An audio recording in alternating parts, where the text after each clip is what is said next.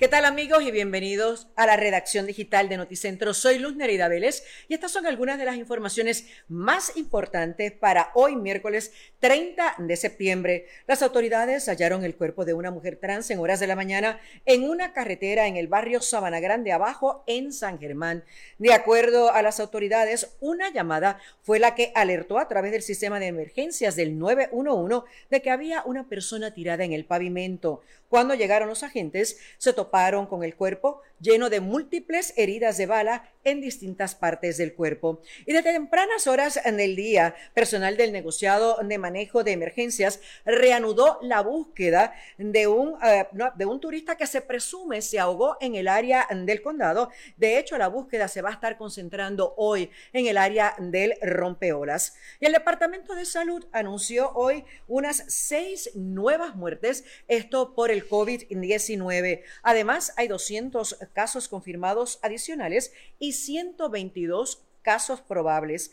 Las hospitalizaciones por la enfermedad se redujeron a 327, unas 26 menos que en el día de ayer.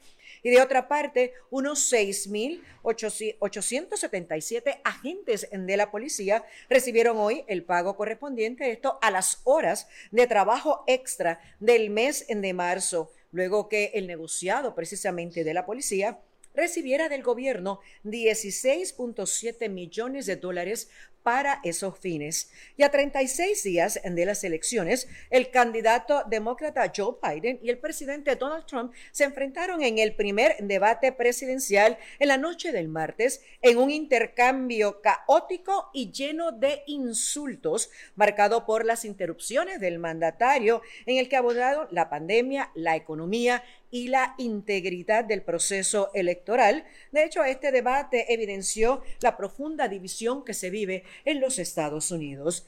Y el gigante petrolero anglo-holandés Royal Dutch Shell anunció que tiene previsto despedir entre unos 7 a 9 mil trabajadores en un modo amplio de un plan de reestructuración que se está trabajando, esto para reducir los costos ante la caída de la demanda y de los precios del petróleo.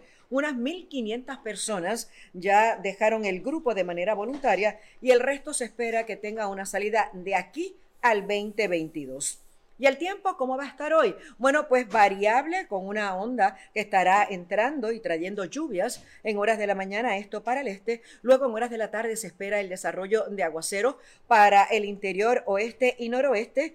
Estará ventoso con un oleaje de 3 a 6 pies con un riesgo moderado de corrientes marinas. Y les recordamos que ustedes tienen una nueva manera, ¿sabe qué? De mantenerse al día y escuchar este y otros reportes desde la comodidad de su celular. Así que búsquenos en las aplicaciones de Postcats, especialmente Apple Postcats y Spotify. Y recuerden que a las 4 de la tarde, nuestra edición estelar de Noticentro. Hasta entonces.